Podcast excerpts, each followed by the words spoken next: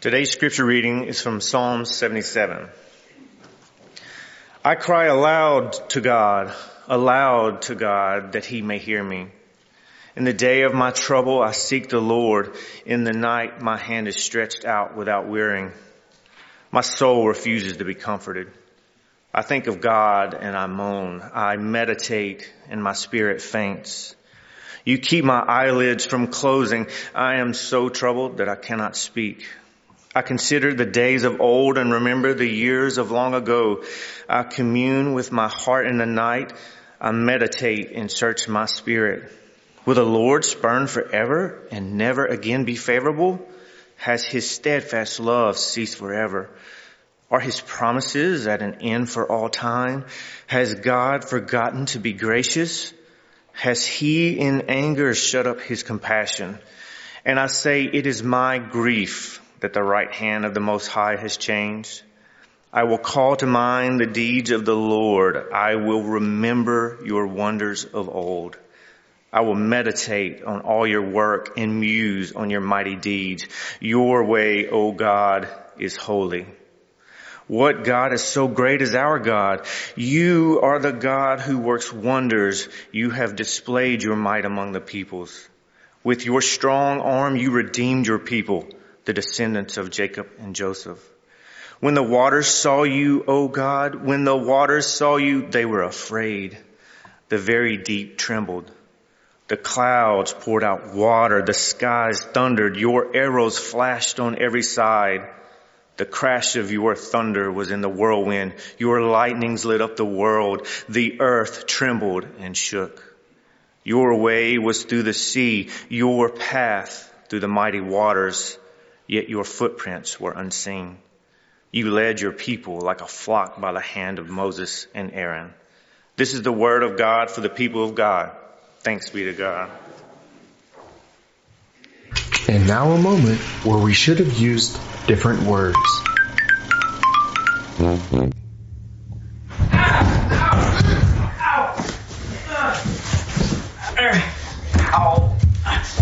Oh my gosh, are you okay? Uh, Abby, my leg hurts. Help. Uh, ow. Oh, my days. Uh, ow. Time heals all wounds.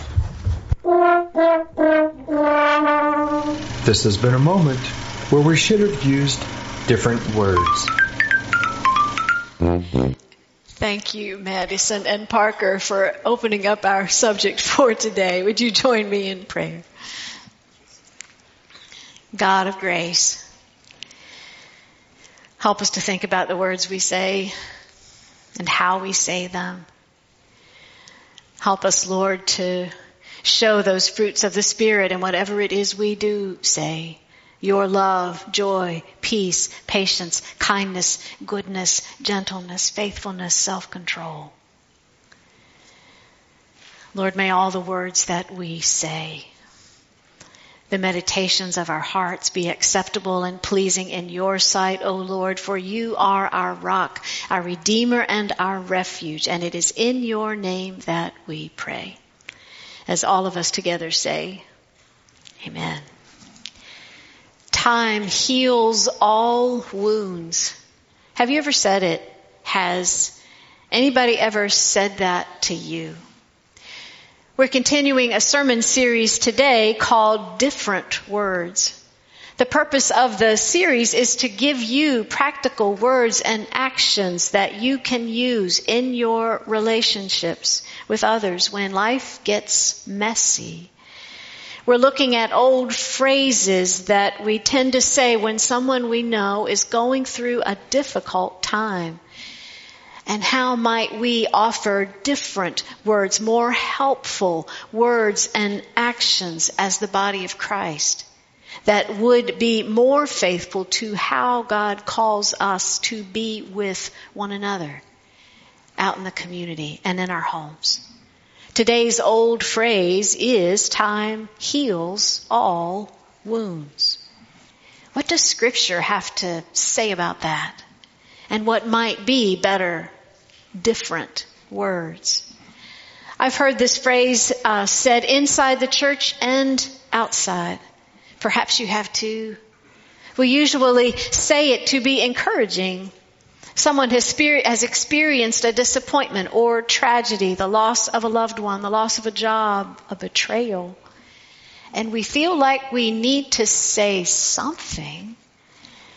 Maybe this phrase was said to us and maybe we don't know what to say. And even if we didn't like it when it was said to us, we find ourselves saying it because we don't know what else to say and we try to make ourselves comfortable in an uncomfortable situation. And so we search in our minds, what's the thing that I say in this moment? Let me put a silver lining on it with the best of intentions without realizing it.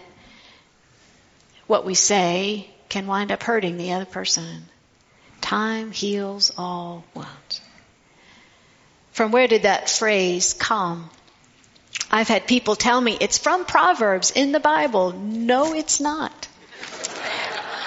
I've also uh, spent a little time last week researching from where does it come. I found three different possible stories of origin. One points to 300 BC and a Greek poet named Menander who wrote this, time is the healer of all necessary evils. Another theory points to a poet named Terence around 175 BCE who wrote time assuages human ailments. A third theory said it was Chaucer in the 1380s. Who knows? How did the phrase get associated with the church at large? Some point to Ecclesiastes chapter 3, those first eight verses now made famous by folk singer songwriters in the 1960s that tell us that there is a time and season for everything that happens under heaven. That includes wounds and the recovery from them. The passage says there's a time to break down, a time to build up, a time to speak, a time to listen, a time to mourn, a time to heal, a time to be born, a time to die. That scripture expresses a little of what is true about this old phrase. That our bodies, our hearts do need time to heal and any of us who have ever scraped a knee or fallen off a bicycle know that. Saying time heals all wounds is like saying to someone, hang in there. Give it time. You won't always hurt as strongly as you do right now. Time allows perspective, taking a half step back to process and heal. And as with most of the phrases in this series, there is some kernel of truth in it. Yet many counselors will say these phrases can do more harm than good. And we as pastors were trained to not say them. Why might time heals all wounds be a potential problem? Saying the phrase can communicate an unintended callousness. That by saying it, we've done our thing. Or we've indicated that we're not going to take the time to fully listen and in empathy hear what's actually going on. We tend to use the phrase more like a band-aid, wanting people to get over what happened and wanting them to do that on our timetable. I've heard it paraphrased and I apologize as suck it up buttercup and get over with it. Problems come when we try to assume we know how much time it ought to take someone else to heal. Like there are these unwritten formulas that we learn that we're taught. Try this. what about falling off a bike? How long does it take to heal that wound and get over it? Rule of thumb, 6.4 days. Depending on your age, how severe the injury, the condition of the bicycle, whether the roads were wet or icy, whether other people were involved, time heals all wounds. And run up the stairs. what about the loss of a job? What's that formula? That's exactly proportional to the number of years you had the job and whether you liked the job and what was involved. It's one month for every year plus an additional three weeks per each coworker who was, you were hoping would continue the relationship after you left, but they didn't. Time heals all wounds. Really. How about the loss of someone we love? The workday world offers three days of bereavement leave. Three days. However, if we have been there, we know that is oh so woefully short. Grief takes as long as it takes if we want to grieve fully. Three days is never enough time. Everyone grieves differently. And sometimes we never really heal, if that's what you call it. We learn to live with it and keep going. And if there's trauma involved, that is a whole different ballgame. When we experience trauma, time may not be healing at all. When something triggers that trauma, it's like it's happening again for the first time. Grief can be complicated, persistent. Seasons of grief are connected to the type of loss and the length and the nature of the relationship, whether that's family, a miscarriage, friends, coworkers, pets. Grief can last a week or for decades. What we mourn is not only the past and the absence of that someone in the present, we also mourn in the future. When events come up, that person would have been there or the future that we wanted that person to be able to have. Grief takes as long as it takes, and there is no official timeline and that's where this old phrase gets us into trouble. Does time heal all wounds? Some wounds? Is it time that does the healing? Or is it something or someone else? Or is it what we do with time? The old phrase says two things are a given. Number one, that there will be wounds in life. And number two, that healing is possible. And that's good news. That's where we turn to our scripture today, Psalm 77 that Derek read for us. This is one of those raw, gut wrenching Psalms that illustrates, as writer Kathleen Norris puts it, the Psalms defeat our tendency to try to be holy without being human first. Psalm 77 shows the very human side of healing and loss and grief. Note the first nine verses. They capture how God invites us to feel however it is we feel and get it out this person in the psalm is inconsolable and is having trouble thinking. This person is letting out feelings and questions that we're sometimes afraid to say. And all of that suggests a side note I want to make here. There's another phrase that's a problem. I know just how you feel. Please don't say that. As pastors, we're taught to not say that because no, no, you don't. Everybody goes through experiences differently. Everybody is impacted by them differently, and we don't know how someone else feels. Not really. But we need to have safe and sacred space with safe people to let folks feel however they feel like the writer in this psalm, broken, sad, angry, railing at the world and railing at God, and that's okay. And naming how we feel and raising questions are part of healing. And it's healthy. Verse 10 in the psalm is a pivotal one. It says that grief and loss can make God look strange to us and can bring out fears in us about who God might really be. Tragedy and grief do not play nice with theology. And that's okay. That's the crux and the challenge of theodicy, and we'll talk more about that in two weeks.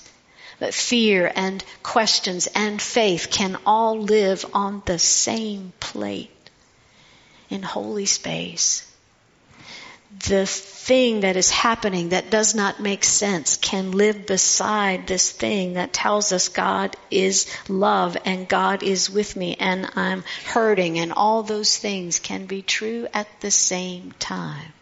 It's messy. We then read in this psalm after verse 10 the wrestling about all that unfolding in the text the psalmist stops and takes a deep breath to remember who God has been in the past. One of my friends calls this her, what do I know in my knower moment? What do I know in my knower to be true about who God is? God loves me. God is with me. God is for me, not against me.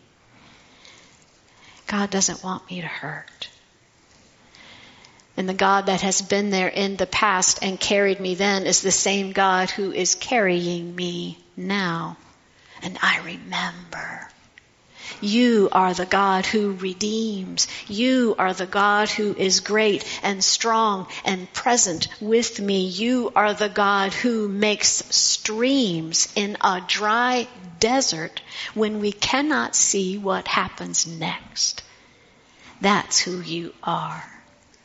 And in the last few verses of this psalm, the writer says, in faith, your way, O God, is through. Through what is difficult. Through the sea, through the waters. And I know that you are leading me even when I cannot see your footprints. This is the let's plow through this thing together, God. This is the I'm not leaving you alone, God. There's no quick fix for hurt and loss, for grief. No shortcut in the process of healing. We can only go through it with this ever present God who makes a way. Did you notice in the last verse there's a reference to this incredible story in the Old Testament?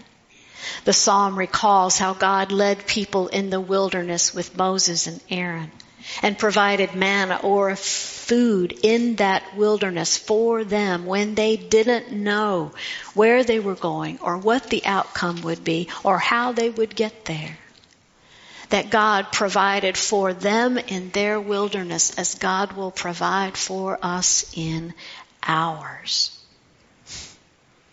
Healing begins in wilderness spaces when we don't know how it will go or how we will get through or sometimes what the next step will be or how long it may take. God simply reminds us we are not alone and God is with us on every step of that journey. And that is the message of Psalm 73 for us and that is far deeper than what that old phrase says. The need for healing in life is a given again and again. Stuff happens, right? Much of it out of our control. That's the truth. And it is not God's desire for us or others to be broken. The God of the resurrection says that we may be broken and not know what comes next and yet rise. We can be in what feels like a tomb and yet rise. In strength that is not of our own making.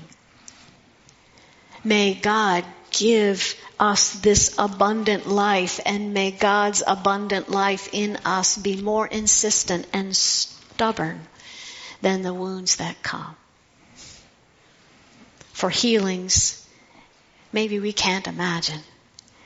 In the power of the God of the resurrection who speaks into us and over us again and again to bring us through. So, Pastor Emily, if it's not best practice to say time heals all wounds, what can we say? What are different words and actions? I'm glad you asked. Let's start with actions. Here are three. You might want to write this down. Show up, listen more, talk less. Show up, listen more, talk less. Empathy matters. Companionship matters. However we do it. Show up can be cards, calls, texts, in person. Show up can mean different things. But give someone who is hurting the blessing of sitting with them when you do not know what to say. Grow in your ability to be comfortable with being uncomfortable when someone else is telling you their story. And we don't have the answers. And we won't have the answers, and we're not able to fix it. Make safe space to let people feel what they need to feel and get those things out and be with them when they do.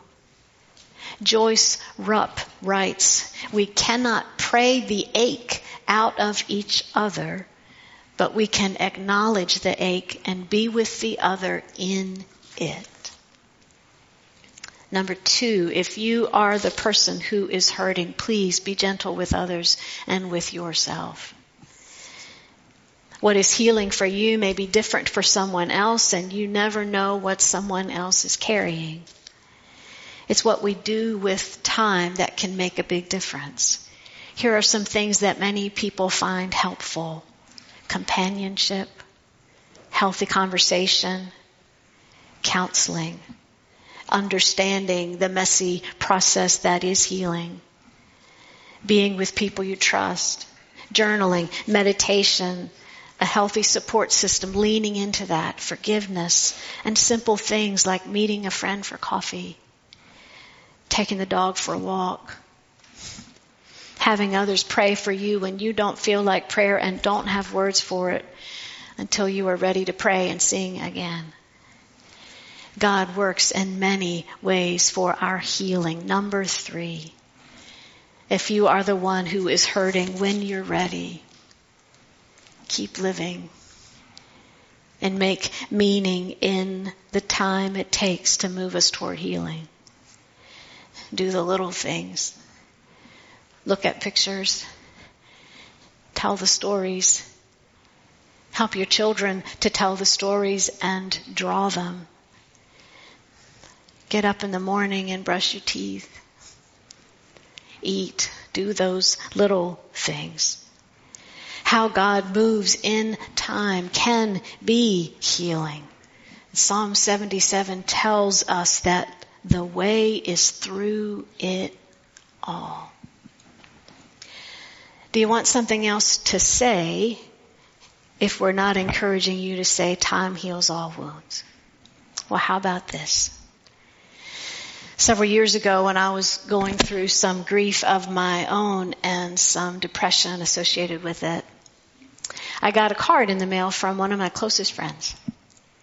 And she wrote on the front, you're about to get sick of me. And I opened it up and it said, I care about you too much to let you go through this alone. How about we say that? I care about you too much to let you go through this alone. If you'll let me, I want to show up and do it with you. My friend was good to her word through cards and calls and texts and food, through picnics with her and her infant daughter. She showed up in so many ways and was with me, and I am grateful for that and will never forget it. I care about you too much to let you go through this alone. God is with you and I am with you. Do you want to talk? Let's get coffee. Let's go for a walk. Let's watch the game. We walk through our losses and wounds in the strength and presence of the God who is with us and bears us up and wraps us in the love of a community that God puts around us. This is who we're called to be for one another. One of the phrases I like to say is like God's love with skin on it. That we show up and we talk less and we listen more. This is who we're called to be for each other in here and out there in this community. May we be evidence of God's love for someone else when they are hurting. Thanks be to God for such a calling. Amen and amen.